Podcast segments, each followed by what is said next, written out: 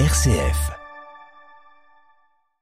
Monuments accueillants, avec la CMMA Assurance, champenoise depuis 1774. On ne peut pas passer par l'église Saint-Martin de Suippes sans s'arrêter devant son orgue. Et j'ai donc près de moi le président des Amis de l'orgue de Suippes, Jean-Michel Houdard. Bonjour.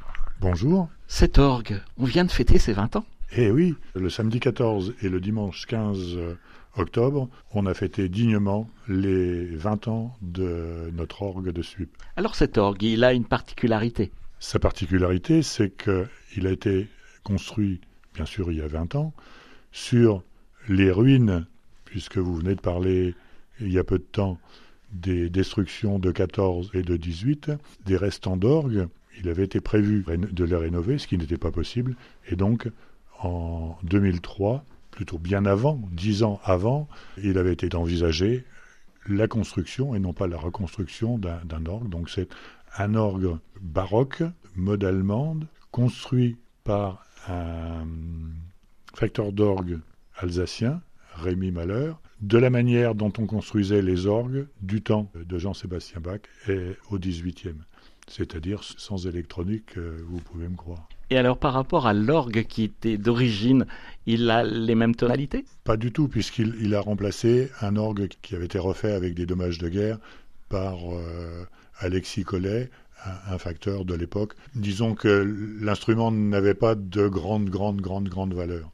Par contre, ceux qui ont été détruits en 14 et en, et en 40, eux, avaient une valeur, mais n'étaient plus du tout utilisable même pour une rénovation simple. Quand on dit construire un orgue, ça coûte rien Ça coûte un peu. La volonté à cette époque-là, du maire de l'époque, Jean Huguin, il avait cette idée, avec les gens du culte, de, refaire un orgue sérieux et dans l'emplacement des anciens grands orgues. Et quand on a réellement envie, l'argent, c'est pas, c'est pas uniquement un frein. Et puis, disons qu'à cette époque-là, si j'ai bien compris, il y a eu euh, au niveau national des fonds euh, qui étaient attribués pour rénover tout le patrimoine des églises, entre autres les orgues. Donc globalement, la commune a mis la main à la poche, mais euh, il y a eu des subventions d'une façon importante et puis du mécénat dans ce financement. Aujourd'hui, j'ai vu en entrant devant la porte qu'il y avait une banderole au-dessus. Ça veut dire qu'aujourd'hui, on finance encore les Amis de l'Orgue Ce qui s'est passé, c'est que pour le 20e anniversaire, 20 ans, c'est la majorité, il était nécessaire de revoir cet orgue dans un certain nombre de, de points, puisqu'il y avait eu, il y a 10 ans, un petit accident qui avait euh, endommagé l'intérieur de l'orgue. Et euh, avec la mairie de, de Suippes et la Fondation du patrimoine, on a lancé une euh, souscription de prêt participatif pour pouvoir financer ces travaux, qui n'étaient pas d'un montant très important, mais quand même, c'était de l'ordre de 13 à 14 000 euros. Ce qui fait que pour le 14 et le 15 octobre dernier, l'instrument était plus neuf qu'en 2003 lors de sa, construction. Il était neuf à cause des restaurations. À cause des restaurations. Est-ce qu'on peut faire un petit bilan de, ce 20e anniversaire? Alors un petit bilan, les choses se sont très très bien passées. On avait des Coréens et euh, des Allemands. C'était un peu le thème de, ce 20e anniversaire. Euh, des Coréens sont venus après la guerre de 14, puisqu'on était très proche du, du front. L'église avait été détruite, mais bien sûr, tout était à refaire, et ils sont venus pour, non pas uniquement pour l'Église, bien sûr, mais pour euh, relever les corps, pour euh, reconstruire et pour euh, travailler à la reconstruction de la France.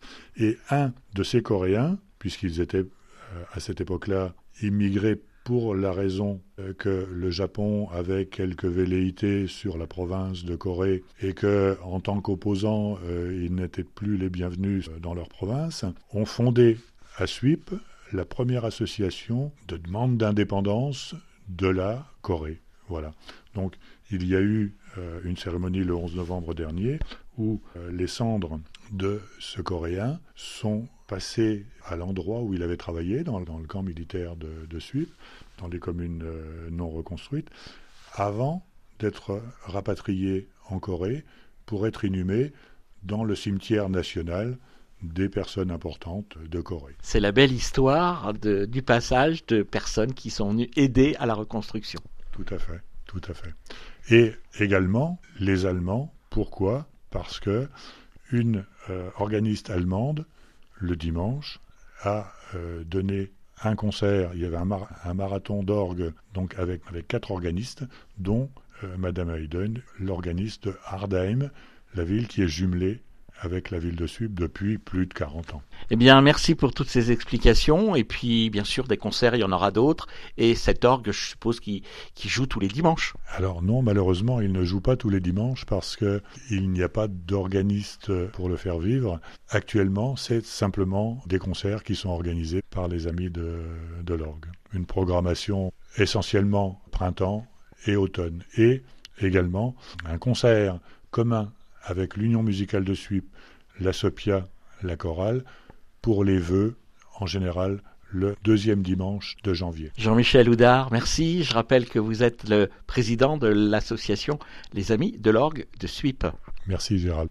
Monuments accueillants avec la CMMA Assurance, champenoise depuis 1774.